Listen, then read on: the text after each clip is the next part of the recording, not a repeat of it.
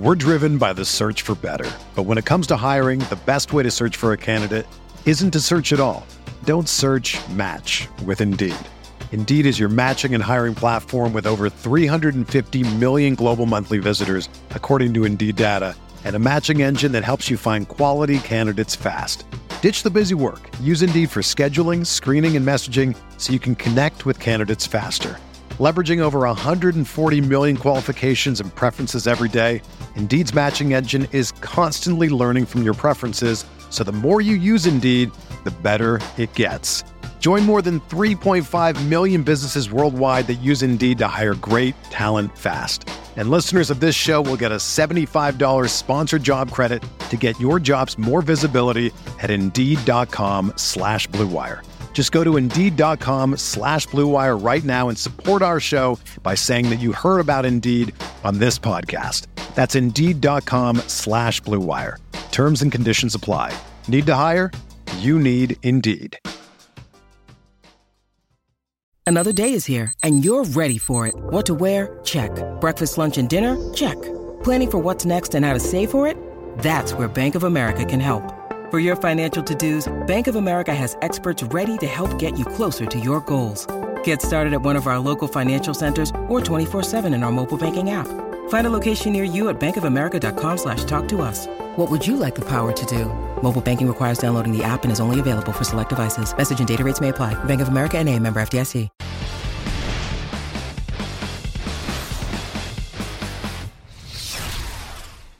Uh, what's going on, everybody? Welcome to the Pro Football Focus Show Thanksgiving edition here on RotoGrinders. I am Britt Devine. We got Daniel Kelly. He is back. Uh, his son, he had a little bit of a surgery. Everything went well on that, people. Daniel, we're happy all that worked well. And, uh, you know, Scott filled in for you last week. Scott does a great job. But I got to be honest, dude. Uh, I missed you. I'm glad you're back on the show this week. I'm glad I'm back too. If for no other reason, it means I'm not staying at a hospital anymore. Oh, the worst. I'm, I'm glad back into it. Hospitals are the worst to stay in for like I'll more, tell you what. more than more than like twelve like twelve hours you can get it right. You're you're in there and you know you got to do your thing, but then when you're there for a while, it is it's just a drain. The whole situation. Uh, Absolutely stir crazy. oh yeah, I can I can absolutely. Uh, you know, I, I was in a hospital. I don't know three weeks ago for something, and I absolutely can agree with you on that one. Uh, we got a lot of things going on here at Roto Grinders this week. Uh, we got a lot of stuff going on for Thanksgiving slate too. So let me tell you about a couple of things. If you're watching this live, right, and you're looking at Grinders live chat, and you're dude, the, the Roto Grinders page has changed. What's going on here? Well, what you got to do to be able to chat on Grinders Live now is you have to use our Discord. It's completely free to chat on Grinders Live. We have a premium Discord as well that gives you access to some of our experts and a lot of chat uh, all throughout the day on NBA and NFL. And if you have things like the Blitz, right, there's a Blitz Discord as well. But just to chat with all of us on Grinders Live now, you will have to have Discord. You can link your Roto Grinders account to it. Uh, fairly easily sign up process. Uh, so make sure to go do that if you're watching this live and you're trying to figure out what's going on over there. Uh, the other thing I want to mention, if you happen to be watching this at YouTube, either live or throughout the week, right, please click the like button. That really helps us out behind the scenes on the YouTubes to move up the ranks. And if you like everything else here at Roto Grinders, please click the subscribe button, and that will give you a notification every time a show like PFF or one of the other hundred of shows we seem to have here on Roto Grinders goes live, and you get some good content on that. Uh, let's jump into. I got some other things too, by the way, but let's talk a little football. We always lead off, uh, kind of looking back a little bit, and while some of this might not you know, partake to the Thanksgiving slate. Some of you will be playing the main slate, probably most of you, because we're all action junkies, right? Let's talk about what happened in Week 12 and maybe even throughout the past couple of games in this New Orleans, uh, Carolina passing game. Uh, I've got brought up here your article. Uh, DJ Moore, he has a, you know, he is like a true wide receiver one. I think, you know, if you're playing like dynasty season long, like he, he's like a back end wide receiver one. He is the target hog in this offense. He absolutely is. It came. It kind of came out of nowhere because when Kyle Allen first started, took over the job, it was pretty balanced. Actually, Curtis Samuel was out targeting more in some of the games, but over the last month now, uh, Moore is at uh, 44 targets over the last four games compared to only 23 for Curtis Samuel. This is not a one and one A situation anymore. DJ Moore is a clear cut wide receiver one, maybe not top two or three, but he's easily top 10, top 12. And Curtis Samuel's more of a flex play at this point. So we got we got a big gap forming between these two. Yeah, the DJ Moore routes really fit. We've said this on the show over the past couple of weeks. They really fit the uh, arm talent of Kyle Allen much better than the Curtis Samuel. There, I saw a uh, there was a Twitter thing, a, a video of every Curtis Samuel missed you know every non-reception, every target he's had that hasn't been a caught. Some of these are just horrible balls. Some of them are uncatchable. It's just he can't throw the ball down the field. So that's why DJ Moore has really emerged as the wide receiver one, in my opinion. Just the, the route. Yeah, I think we'll play a lot of. Uh, I think we'll play a lot of what could have been with uh, Cam Newton's arm and Curtis Samuel this year if that could have come together. But what do you think? We'll never know. Cam, I think he he's got to be a Panther again next year, right? They can't they can't go into Kyle Allen unless they just luck into some good quarterback. They got to bring him back for it, for for that one year deal. I mean, you either bring Cam Newton back or you go into QB purgatory, and sometimes you can get out of purgatory. But man, it's a terrifying thing to go into willingly.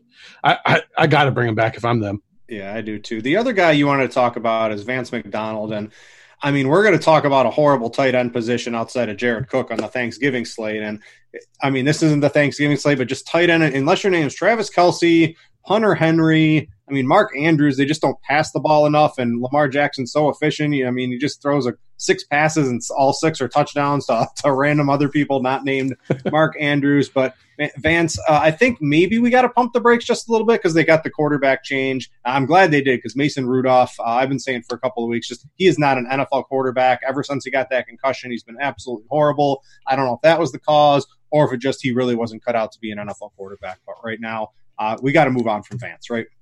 Yeah, it's he's he's got so much name value because everyone thought he was going to be this breakout coming into the year, but he's now it's he's only missed one game all year. The big knock on him was health, but he's been healthy. He has touchdowns in only two games. He hasn't had more than 40 yards in a game all season long. He's the only one of the top 43 tight ends on the season without a game over 40 yards. So there's no ceiling. There's a low floor. We don't know what they're going to get out of, the, out of the quarterback at this point. Even with all these other injuries in the offense, I just don't know how you can ever toss or dot it out there as anything other than a than a desperation play. And he's expensive compared to what his his actual value is. So even desperation play doesn't make sense. Yeah, last week basically two tight ends took up about uh, 70 to 80 percent of the cash lineups. You played Vance McDonald, or I actually on the premium show we have here, I, I, I made the live move live on air. I went from Vance McDonald to Dallas Goedert once we had all that Philadelphia wide receiver news. Uh, everybody was out. That saved my cash game. I just squeaked by. If I would have played McDonald, no no money. I played Goedert. I snuck into the cash line, so that was one of the, the bigger moves for me of the week right there. So I, am in, I'm in complete agreement.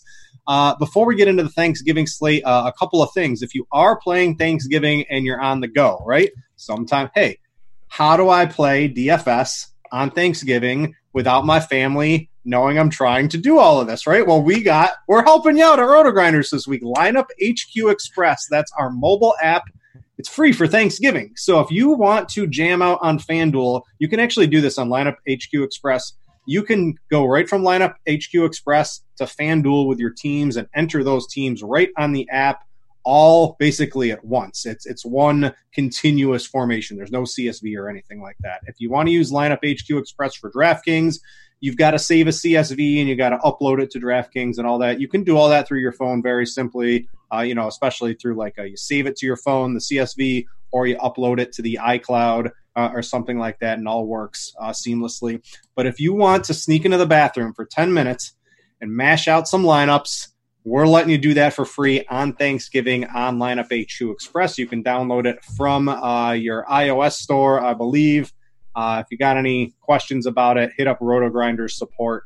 They will be able to uh, further you in your uh, quest to jamming lineups from the bathroom on Thanksgiving with your family not knowing about it. Uh, all right, let's jump into a little bit of Thanksgiving slate here. We're going to go game by game and we're going to break it down a little bit. I took the away teams. I like Daniel take the home teams and let's kind of have a discussion on each game, go a little bit in depth, maybe a couple of scenarios that can play out. I've got the sports book pulled up on my DK Sportsbook app. We can maybe try to give a couple of leans if people want to do that on, on bets as well. But the first game we got's what? Chicago, Detroit.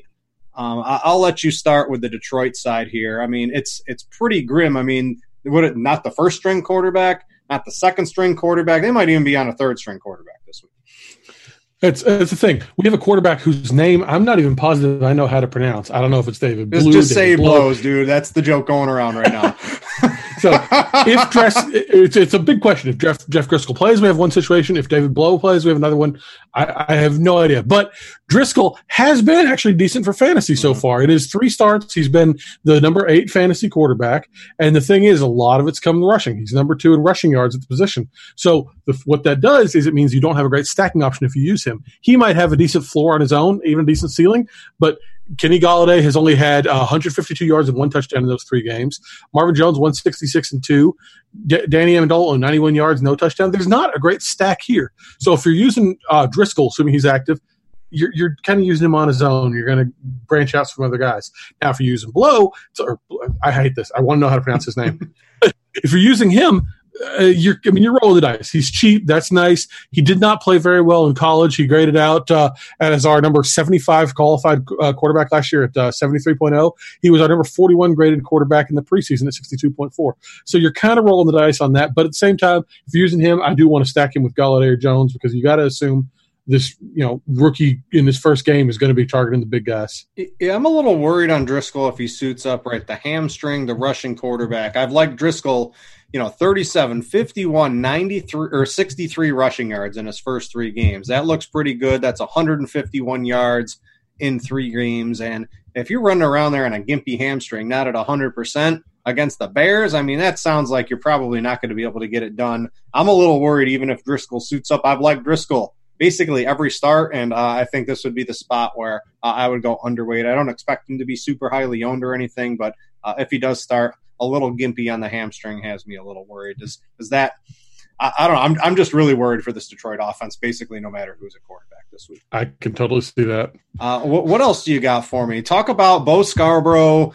He looked like the guy that was going to get all the carries. 14 and 18. Um, didn't get the touchdown. Had 98 yards. Fumbled. Has nine, 98 rushing yards. 8.8 DraftKings points. I mean, an absolute zero in the passing game so far. He, he could catch the ball a little bit in college, hasn't really shown that in the pros. Uh, you know, 4,700. If, if you're playing, here, here's going to be what's going to be chalk. People are going to jam in Elliott, they're going to jam in Kamara, they're going to jam in Michael Thomas, and anything else goes after that. So, uh, Scarborough is a way to sort of jam in everything that you want to play, but uh, give me give me Tarik Cohen for cheaper. Give me Devonta Freeman. Give me a David Montgomery. I'll find a couple extra bucks to not play Scarborough. Yeah, I mean that's that's the thing to use a Scarborough is he's forty seven hundred, and you're not going to get a start any starting running backs in this slate for that price. But he has not been uh, an elusive guy. He in, in thirty two carries, he has four broken tackles. It's a forty four point one elusive rating. It's not bad by any means, but it's nothing you're going to hang your hat on. He's been like for what we were expecting from two weeks ago, where he was on a practice squad and hadn't seen any action, he's been great. For an actual guy relying on fantasy, he's just a guy. So it, we're going into the week. If you're using him, it's entirely to save money. And I, I agree with you. I think there's got to be better places to save. Yeah, the passing game. I mean, I'm a little concerned. Golladay or Marvin, they can always catch a touchdown. I'm just a little worried this entire offense might stall out if Driskel can't be mobile or if uh, the backup backup comes in and he's not able to be successful. Do you see? Do you have a lean on, on any receiver? I mean, Golladay's getting the targets, but a lot of them are uncatchable. It's just a, a really grim situation, I think, in the past. I mean, if you're using somebody, I think it's got to be Golladay. Just you know, hoping the talent yeah. wins out. I just I don't know how you can trust Amendola. I don't know how you can trust Hockenson. It's it's Golladay and maybe Jones is a slight pivot, and that's pretty much it. Um, what what about tight end? Hockenson is just. I mean, he's based. He had he had the week one in my season long. You know, I blew all my FAAB budget. Now I can't spend up on any of the running backs that I actually want. Right? Because I thought Hockenson. I liked him coming out of college and I, I, thought he was going to have a good season with Matt Stafford. The problem was Stafford was just throwing deep all the time because he has Marvin Jones and he has Ken, Kenny Golladay, and he wasn't using Hockenson too much. And now that the quarterback situation's deteriorated so much, I mean, I don't even know if there's hope for him to even have have more than like two catches in a game right now. Yeah, we've seen him have that one good game where he had that monster outing against Arizona, who lets everybody do this. So it might be that it was more the opponent than Hockenson himself. Since that week one game, he's averaged less than one yard per route run. It's 0.97. That's 38 out of 45 tight ends. So he's done nothing. He's averaging 28 point yard, 28, 21.8 yards per game. He might, ha- I, I will guarantee he has another 12, 15 fantasy point day before the end of the season, just falls into a touchdown at 40 yards, something like that. But you can't trust it. If you're using him, it's entirely a lottery ticket, roll the dice, and it's uh, it's the odds are stacked against you. You're drawn to an inside straight. Yeah, I mean, we are in dire straits if you're not playing Jared Cook at tight end this week, and I still don't even know if I can actually click TJ Hockenson in some tournament lineups this week. He's just he's absolutely true, very far off my radar. Uh, I want to talk about the Bears, and I think the Bears are a little less grim. Uh, it, the, you know, they're favored in this game by uh, about a field goal. I got a three and a half point spread on my DK Sportsbook app, and I, you know, this is like we've seen a little bit of resurgence from Mitchell Trubisky. Now it's not amazing. He's he's not playing great. He's thrown three picks in his past two games, but he's he ran a season high seven rushing attempts last game. You know, maybe maybe he's feeling healthy. He got his first rushing touchdown of the season. This was a this was a staple of Mitchell Trubisky last year, and it, it finally surfaced for basically the first time all year. Uh, I think you know with Tarik Cohen, with Allen Robinson, with Anthony Miller. You know, we're going to see if Gabriel suits up. Probably not. I think there's just enough for him to get him done. I think there's a little bit of rushing upside. This Detroit defense, I mean, they they got lit up by the Cowboys. Maybe they hold they held Washington in check a little bit. I mean, are you really gonna you know any team that holds Washington in check is that something you're gonna praise them for? I don't think so. I think that was more the Washington offense is just so completely inept. Uh, anyway, what I'm saying uh, just a couple games ago, Mitchell Trubisky, three touchdowns against the Lions. Why can't he do it again? It's he can uh, in a small slate. We can absolutely be interested in it. Uh, I do worry. Yeah, he's cheap. The Lions haven't allowed a lot of rushing touchdown to a quarterback all year. It's a small thing. They haven't faced a lot of running quarterbacks, but it is worth noting.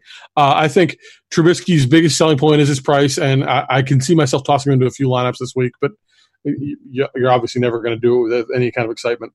I, I, don't know. I like Trubisky. I think we've got a lot of ownerships going to Prescott, Allen, and and Brees and and Matt Ryan, right, and rightfully so. And I think Trubisky, he's he's lower priced. He gets you a little bit of a different build, and I think there's ways he can get you three total touchdowns in this game, and uh, very easy to stack with too. Because right with Gabriel out, uh, I pulled this stack from uh, Eric here at Roto Grinders. Uh, in two games, he posted this on Twitter. Without Gabriel this year, uh, Javon Wims has played nearly every snap. He had one zero burger uh, and one four for 40, four for 56. And then Tarik Cohen in those two games, 12 total targets. Uh, I don't know. The running back position, Cohen, Montgomery. You want the PPR upside in Cohen. You want Montgomery, who's not really amazing. Uh, you know, the some of the advanced statistics on Montgomery aren't too great. Yards after contact uh, per attempt at PFF. Uh, there's 57 qualified. He's 54th, right? So all that college stuff where he's elusive and breaking tackles, he's he's just not able to break, uh, you know, get any extra yards after he gets contacted. Uh, is is basically what I'm reading from that. Which side would you rather have here? Uh, you know, we just talked about Bo Scarborough. I'd rather take a shot on Monty or Tarik Cohen for sure. Uh, I, Montgomery burned us two weeks ago in this exact same situation. Everyone said, "Oh, this is this is going to be the breakout game." After he had that minor hot stretch, and he came in and he had 60 yards and nothing else, and it was very boring. And I'm still on him. You still the the Lions have been so bad against running backs this year that this is going to be a fool me twice, shame on me situation. But I, I, I'm I'm going to have a taste of him this week. Yeah, I, can. I like Monte, and don't sleep on Tarik Cohen, especially if Gabriel's out. Uh, the PPR upside, you know, six, seven targets.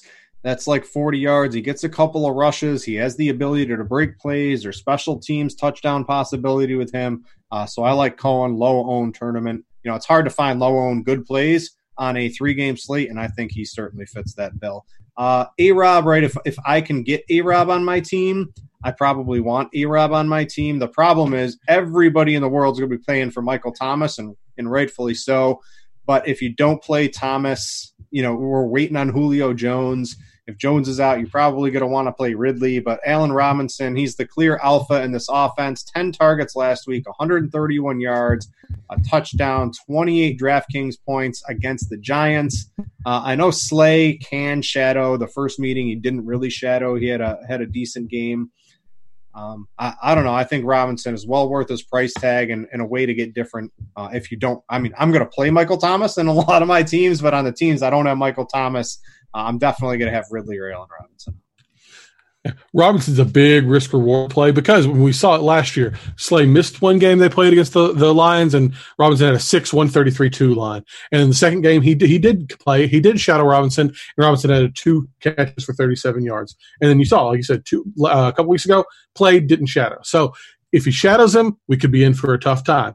If he doesn't shadow him, hey, good times. But that means that the floor is super low, the ceiling is super high for Robinson this week. And that, in a tournament, that's absolutely what you want, but you have to go in knowing that's the situation. All right, guess who the second highest owned wide receiver on the slate is currently at Roto, you know, on our Roto Grinders projections?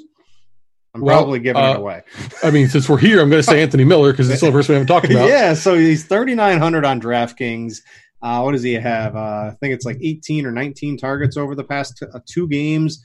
Uh, he's Undertaker gift, right? He you know he's risen from the dead uh, as a as a dead fantasy asset, and he's produced what is this? Twenty targets, six receptions in each of the past two games, with eleven point four and thirteen point seven DraftKings points over the past two. Uh, that gets it done for me at thirty nine hundred. He's probably a you know closer to five thousand dollar player. I think the injury to Gabriel probably uh, reduced his price. I don't think DraftKings priced him up enough. You know, it, the cheap, super high owned wide receiver is almost always a game theory fade play or underweight play, at least on the large slates that I do a lot of analysis for um, in the in the Millionaire Maker premium articles and stuff like that. But it is really hard to not click his name be, just because of the the lineup that it gets around you this week. Yeah, it's he he was he was rising for a few weeks there. Weeks five through eight, he had fifty plus yards in all three games. I thought, okay, this is he's finally going to start doing stuff. And then weeks nine and ten, he had one reception for seven yards total. I don't know what happened, but week eleven came, he was right back to where he was. We, I still like to see him score some touchdowns mm-hmm. after having seven touchdowns last year. He hadn't found the end zone at all this year, but if you're you know a guy at that price getting 50 70 yards is exactly what you want out of the slate yeah, Wims is definitely your. I mean, he's a popular dart throw. He's minimum priced on DraftKings. Uh, I haven't looked on FanDuel. Haven't had enough time for that. But Wims, uh, he's going to carry some ownership. One goose egg with Gabriel out. One, you know, ten DraftKings fantasy point game. So keep that in mind. I think there's a pretty wide range of outcomes, literally from zero up to probably, you know, absolutely at the high end, maybe like 18 to 20 DraftKings points if he catches a touchdown and has a has a reasonable game. So uh, but he will be popular as a uh, you know a, a, third wide receiver option. Uh, the tight end spot, I mean, they're down not one, not two, but three tight ends. I, I don't know if any teams had any more worse luck at the position than the Bears. The problem is throughout the whole season, no tight end has more than 20 receiving yards for the Bears. I'm not playing any of these like ancillary options. I, I know the slate's horrible and we're hurting for it, but uh, all hard passes for me. Yeah, it's I, I, don't know how you could even consider anybody from the slate unless it's just I'm out of money and I need twenty five hundred dollars and whatever. Find, no, I'd, I'd, I'd, change something else. There's no way I'm playing yeah, one of these. You'd have to. I, I, don't see how you can do it. Um, all right, real quick before we jump into our next game, uh, I mentioned don't forget that lineup HQ Express for Thanksgiving. Uh, don't forget to try that out. It's free on mobile for Thursday. Uh, we're also on Sunday. Uh, the Yahoo free roll we had was so successful. We're going to run another one of those. So it's going to be an MME free roll. We're going to have Yahoo lineup HQ free, so you can make your 150 entries. You can use all the build rules to get really specific on the teams you want. Or if you just want to make a couple of teams in 10 minutes and see what happens, you can kind of do that as well. But make sure to check out Yahoo Lineup HQ.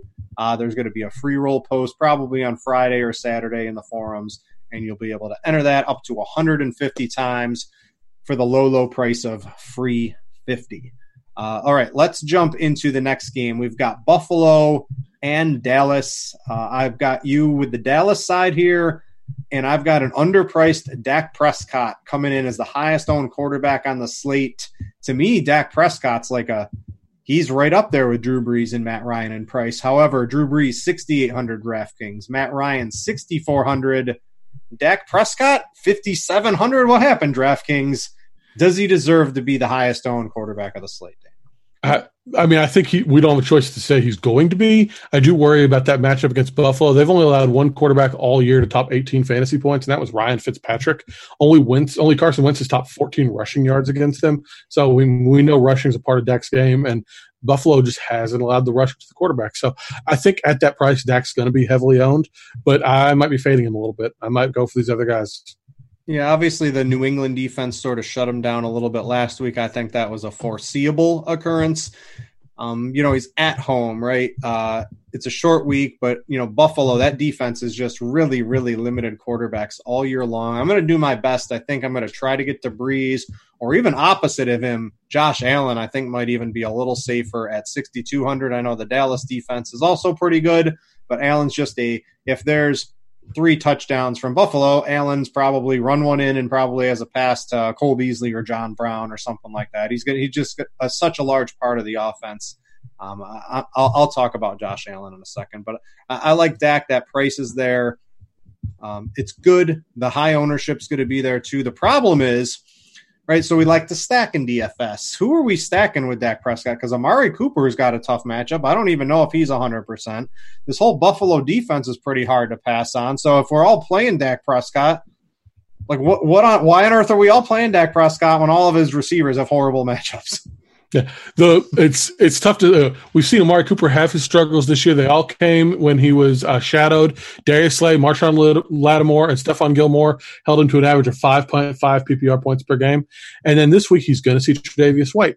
Tre'Davious White has not allowed a touchdown in coverage all year. Six hundred ninety three snaps played, most snaps among all cornerbacks without a touchdown allowed in coverage. He's really good. So, you know, Cooper has beaten some shadows this year. We saw him take it to Jaire Alexander in week three, but he has also been very subjective to shadow coverage in some other games. So if he gets shut down, Michael Gallup's the obvious pivot. He had a, a nine for 148 against Detroit a couple weeks ago. He had 55 yards against uh, New England last week. He missed the other game that uh, that Cooper struggled against the Saints, but whatever. We've seen we've seen uh, Gallup succeed when Cooper has struggled. But then there's Randall Cobb, number eight receiver the last three weeks, 3.20 yards per run in that time, the most of any receiver who's played all three of those weeks. So if I'm going to pair someone with with Dak in this game, it's probably going to be Gallup for the field stretching ability. But that's really a guess. It's an educated guess. I think it's the best chance, but it could easily go with one of the other guys. Yeah, Cobb seven seven eight eight targets over the past four games, 25, 25. DraftKings points 12 and 8, right? I think Cobb is like Cobb and Gallup make a little bit more sense to me than playing Amari. Amari's got the biggest home road splits too, but I think it has more to do with the teams he's played. Right, he played at New England, at Detroit with Slay, uh, at the Giants had a decent game. At the at the Jets, he probably should have been good, but I think that's around when he started being hurt. At New Orleans early in the season, you know, and then his home games: Giants, Miami, Green Bay, Philadelphia, Minnesota, and he goes nuclear in basically all of them. So I don't know. Is it the shadow coverage? Is it the home road splits? I don't know. You mix it all together. I'm throwing my hands up and I'm going with uh if I'm playing Dak, I'm playing him with Cobb and I'm playing him uh, with Michael Gallup, and I'm also probably playing him with some Zeke. Zeke's looking like he's going to be the highest owned running back of the slate. He's 7,400. Um, you know, we don't really like the passing game all that much against Buffalo. We like the run game. This is why we played Phillip Lindsay a little bit last week. And Zeke at home. There's all you know. What narrative do you want to play? The Thanksgiving eating, you know, feed me narrative. Do you want to do you want to play the run funnel narrative? Do you want to play? They're all ganging up on uh, Jason Garrett right now, and they want to show out, you know, for for their coach narrative. There's a whole lot of stuff going on here. Um, but I think Zeke and Kamara should probably be priced the same. Um, but we get a little bit of a discount with Zeke this week. Yeah, I think it's interesting. Buffalo started the year as a pretty decent run defense, but then uh, uh, before they played Denver last week and just shut everything down in the Denver offense, four weeks before that, so in four weeks they had seven different running backs put up double digit fantasy points against them. That's I don't know if you're good at math. That's almost two per week, and that's I mean that includes Kalen Ballage, that includes Patrick Laird. I mean it's not been exactly a, a dominant stretch of guys. Wait, did you say Patrick Laird? Patrick Laird had. Oh, Twitter is exploding right now. Yeah, absolutely. He has six receptions, 51 yards, and seven rushing yards. So eh, this this run defense has taken a hit lately. Zeke is going to have some numbers in this game, especially if the passing passing offense gets shut down like we think it might. Yeah, uh, Zeke's really interesting. Uh, I'm expecting him and Kamara. If you're playing, uh, I like the cash games on the slate. It's a very you get a very casual crowd on the Thursday slate, especially when lineup HQ Express is free. Right, those casuals are going to be jamming in their teams, but uh, people might not play Kamara and Zeke in their cash teams. And guess what? I'm playing Kamara and Zeke on my cash team uh, because I want to make some money on Thanksgiving. Uh, so make sure you guys sort of play along on that. All right, let's try to talk about the tight end position because it's just garbage. We've got Jason so Witten. bad. We've got Witten who's going to play some snaps, right? Um, last week was probably, I think, his worst week of the season 1.5 fantasy points, only four targets. I think that was tied for a season low, which has happened in quite a few games. And then you got Blake Jarwin as well, who I think is the much better choice. They're, they're just playing Jason Witten because he's Jason Witten and there's a lot of history there. But uh, Jarwin actually had four targets last week. He's three thousand dollars, and I mean, you get four targets out of any of your tight ends this week.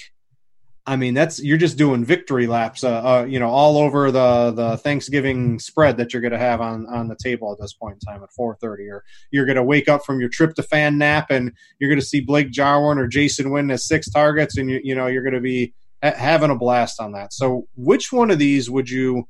Rather take a shot on. Witten currently looks like he's going to be the second highest owned tight end on the slate.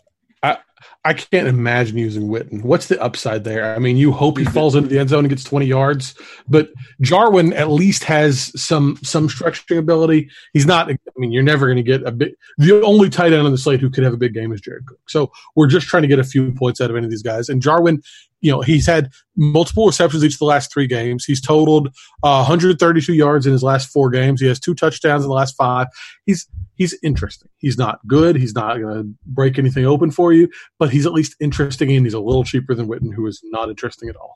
Yeah, I'm going to go over to the Bills here, and I want to talk about uh, Josh Allen, who's just like the ultimate consistent quarterback. I, I'm debating, you know, if you can't get up to Drew Brees, I think Allen is probably my preferred cash game quarterback between the rushing, the passing. He's just involved so much in actual scoring, you know, four points or six points. I'll take the six points rushing. I'll take the four points if he throws it in. Uh, I like him quite a bit in this game as a, as a very stable option. And the rushing quarterbacks, I mean, Drew Brees has to throw for 303 and have a really good game, right? And Josh Allen could throw for 175 yards and still be the highest scoring quarterback on the slate. So it's it's a little bit easier, I think, for Allen to have a huge ceiling. Uh, the Cowboys D's pretty good. Um, I don't know. They let Driskel and the Lions go berserk on them. You know, Driskel was running. I, I don't know. Maybe maybe there's a little bit of a pattern there. Um, I know New England kept, uh, you know, wasn't able to really do too much against them, but I don't know if that New England offense is really too great to begin with. Allen's got one game below 17 and a half PPR points this season. I mean, that's a pretty safe quarterback. He gets a dome to throw that deep ball to John Brown. He can hit Cole Beasley, the the greatest rapper alive. Apparently, did you hear? Did you hear Oh, that God. Cole Beasley? Did you hear I that album hear today? it. I didn't listen to it. I didn't think it was too bad. I listened to a couple of songs while I was calling some time today. Um, but you pulled some PFF stuff from the things I can't even get right. I got the top premium or the top subscription on PFF, right? But you pulled some stuff from the back uh, for the show here. Uh, John Brown, he's got the fifth most deep targets in the league with 20 of them, but uh, the Cowboys sixth best coverage grade on passes passes targeted 20 yards downfield, an 81 passer rating three touchdowns, two interceptions. So I mean, it's it's strength for strength there. We'll have to see what wins out. Uh, I don't know. I guess in the long run, I just think Allen's pretty safe rushing upside, rushing touchdowns. He'll probably throw a touchdown. He, he gets two total touchdowns. He's on his way to a pretty good fantasy game. Yeah, considering he's six hundred dollars cheaper than Brees, two hundred cheaper than Ryan, he's probably my favorite quarterback on the slate. Uh, It's he's, he's just cheap enough that I think you can you can force in some of the big name guys, and he's not you know dumpster diving like you would be with Trubisky or Blough. Yeah, Brees. I think it's Brees to me. I think Pre- Prescott's definitely the popular choice, but I, I might nudge Allen just a little bit more. I might have to see if my biases changes after I uh, load up on some, uh, you know, pre-Thanksgiving hors d'oeuvres and eat too many Ritz crackers or something like that. So, and I'm jamming in lineups with lineup HQ. Uh, all right, running back. Uh, I think this is probably more of a Singletary game, right? 21 carries to 15 over Gore last week. He's more involved in the passing game. He's out snapping Gore. But here's the problem with using a Buffalo running back, right? You got to play the who's going to get the goal line carries, and that's been Frank Gore. You got to play the is Josh Allen going to scramble for the touchdown game? You know, is he going to throw it in? And there's just not a lot of touchdown equity at the running back position. Uh, Singletary coming in on DraftKings at 5,800. He is priced above David Montgomery, above Devonta Freeman. Um, so he's sort of he's sort of like in no man's land, if you ask me. Do you, do you have a, a, a strong lean either way on what, what you'd want to do with that Buffalo run game? I mean, if I'm using one, it's Singletary because I think he's just taken over the job. He has uh, 15 plus carries in three of his last four, 20 plus in two of the four. But it's that's the thing. If he is more expensive than those guys you name, and I prefer any one of them. I think I think Montgomery, Freeman, I think Cohen even has a little little high equity there. So uh, if I'm not going to use Gore, I just don't think there's any upside left there. So I, am probably staying away from this position altogether. But if I am using one, it's Singletary. Uh, John Brown looks to be the premier tournament play of the slate to me. All uh, so you've got Allen Robinson and Calvin Ridley right above him in salary. You've got Kenny Golladay, Amari Cooper, and Michael Gallup priced right below him. And if Dak's going to be popular, obviously his targets are also going to draw some ownership in tournaments as well. So you got Brown sitting right in the middle at 6,300, projected, I don't know, 15 to 20% owned. Um, it's not the most amazing matchup, but Brown's been ultra consistent all year long, scoring touchdowns or, you know, what is it, 50 yards or something like that. And I think in just about every single game. Uh, has the ability to hit the deep ball. I know Dallas can kind of restrict that. They've done a good job on it this year, but um, Brown to me looks like uh, the premier. If you're just trying to, if you're not stacking this game, I think adding John Brown into your tournament teams at, at low ownership for a three game slate looks pretty good. Uh, Cole Beasley too, right? I mean, PPR counts.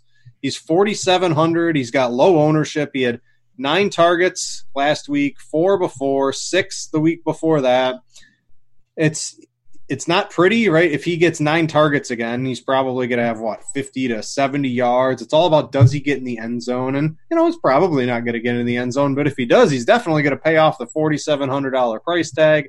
I like him with Josh Allen. There's nothing good about the matchup, right? It's There's nothing on PFF that's showing me, hey, Cole Beasley's going to have an, an, amazing matchup today. But uh, I just think he's going to he's going to get four to seven targets. He catches you know, 75% of those, if he ends up in the end zone, wait, what's that? Revenge? Is there some revenge there too? I mean, if Jarvis Landry can have revenge, Cole Beasley can have revenge as well, right?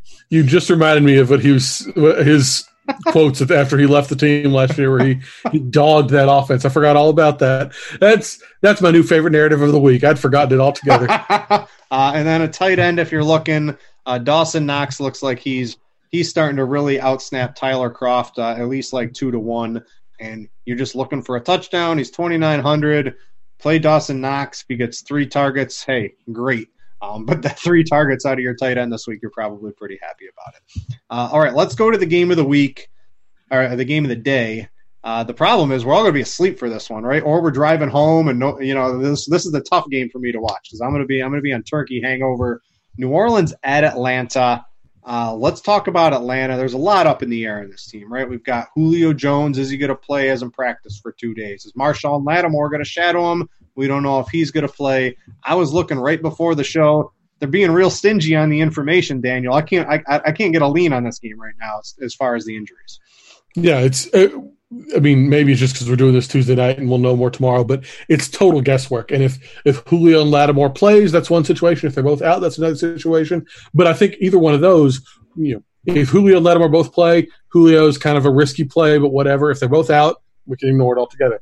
The question is going to be if one plays and one doesn't. Mm-hmm. If Julio plays and Lattimore's out, I'm all in. It's Julio Jones. He's got this massive ceiling. Even if he's not 100 percent healthy, I think it's I think it's just a great situation for him. Flip side, if Julio's out and Lattimore plays, you got to worry about Calvin Ridley because Lattimore's been really good in shadow coverage, and if if that's the situation, you got to think Lattimore's going to shadow him. So I think guessing on the top two Falcons receivers this week is going to be a real crapshoot right now, and we're just hoping to find more information before Thursday rolls around. Yeah, what else you got for me? What's going on with Matt Ryan since he's come back from injury? It hasn't really worked out. I succumbed to the Matt Ryan in cash last week. If you would, you know, right? You told me Matt Ryan has 46 passing attempts against the Buccaneers, and I, you know, like I'm, I'm having, I'm doing cartwheels. I'm just counting my money, and it just didn't work out. He hasn't really looked good since he's come back from injury. He's thrown two picks, three touchdowns.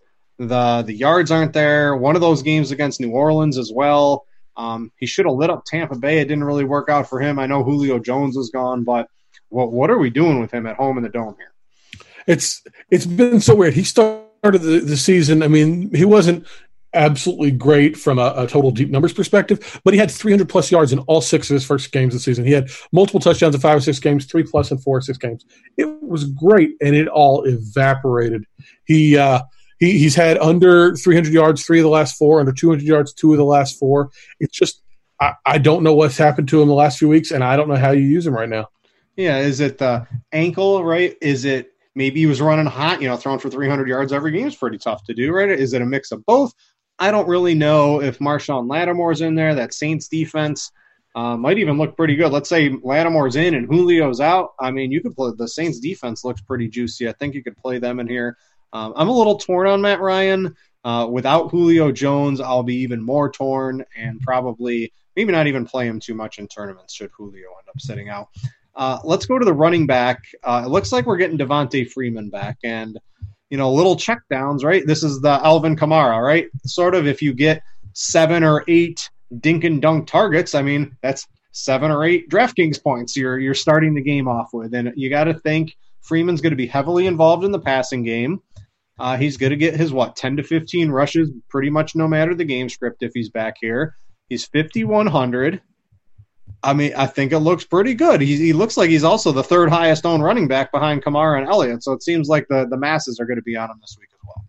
You got to worry about the matchup a little bit. The Saints have allowed the seventh fewest points per game to running backs, and Freeman hasn't really been himself this year. He's only topped 40 rushing yards in a game twice. He has a 55.7 overall PFF grade. That's the worst of his career, other than his little two game sample last year. So there's there's things to worry about now Qadree Ollison and Brian Hill never really did develop in, in Freeman's absence. So no matter what, he's going to have the role to himself, and that alone is enough to give him a little taste in this three game slate. But I'm not sure how much upside there is. Yeah, I think at 5100, it's tough. You got Montgomery right above him. You got Cohen right below him. I'd rather Cohen.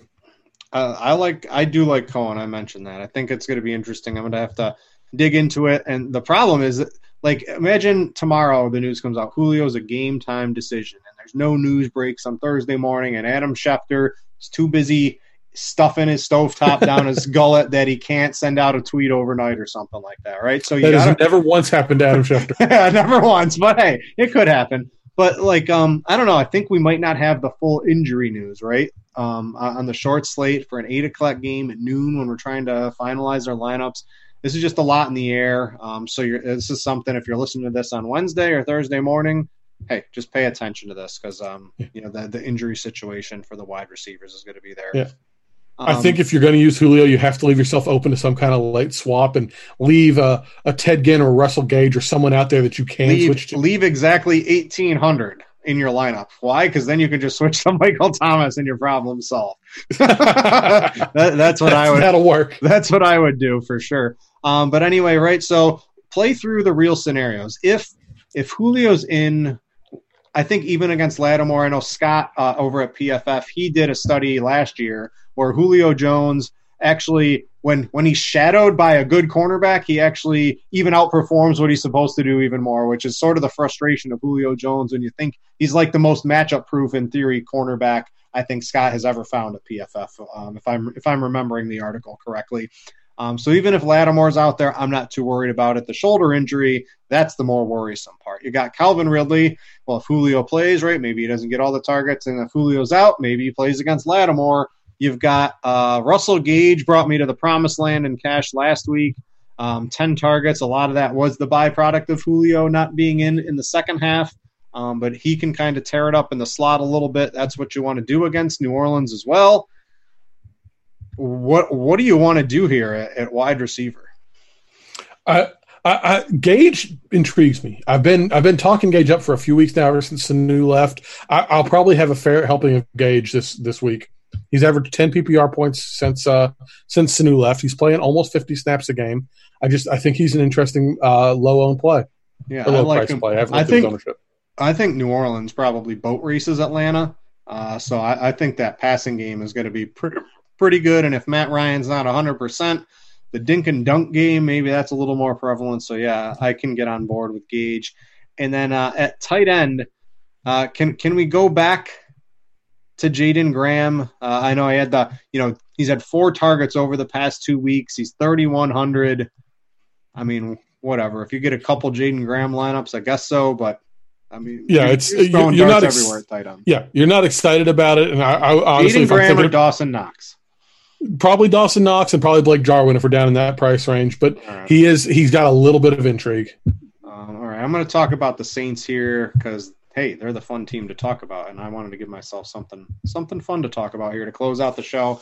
Uh, so Brees, right? He's on the road. Ooh, ooh, ooh. But his dome splits are really good. Uh, 391 and three TDs last year in Atlanta, 271 and two the year before that. You mix it all up. I mean, I can go. I was actually trying to get it all. Pro Football Reference wasn't working right before the show, so I couldn't get it all. I went back and looked at them, and what I'm really saying is, um, as long as Brees is in a dome, that's what really matters. Him not being outdoors is kind of the thing you don't want to look at when he's on the road.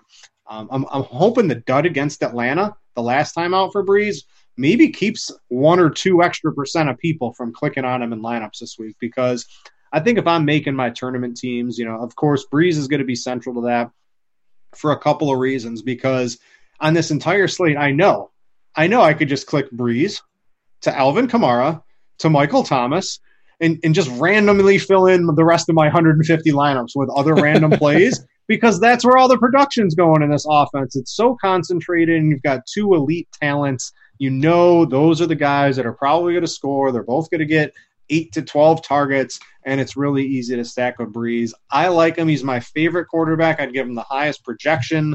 Uh, I do like Josh Allen. I mentioned that for some upside, um, but there, there's no doubt Brees looks to be the highest scoring quarterback of the week.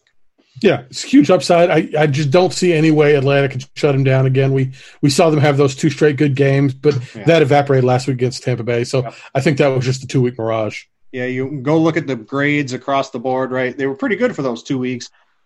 Back uh, fell fell on their face last week for the Atlanta defense too. So uh, I definitely like Brees. Kamara, uh, you know, he disappointed us and had 19 DraftKings points last week. I, I don't know how 19 DraftKings points is a disappointment, but it was.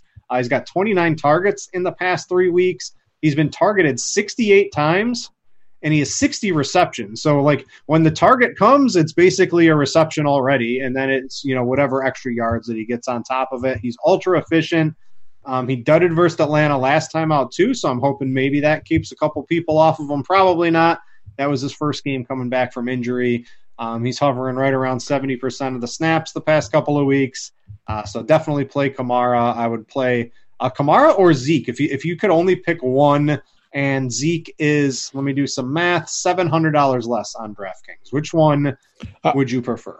I'd probably go Zeke. The the Murray horning in on Kamara's workload a little bit has got me a little worried. I, I don't think you're going wrong with either one, but I think the savings and the the playing time has me leaning just slightly to Zeke. I think I'm going to go the opposite way. I'm going to take the. T- I'm going to lose the 30% of snaps, but I'm going to double you up in targets on that. How does that sound?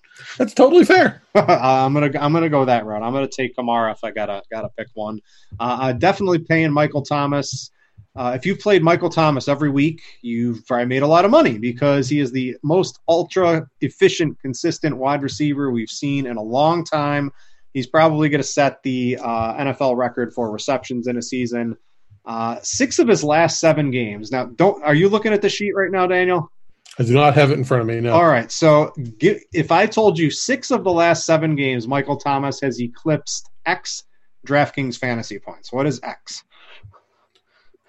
17. 25. Good God. um, so it's, it's, and like one of a couple of those are like 40s too. So like he's just he's so efficient, monster games. He's going to get 9 to 12 targets almost every single game. He's so good.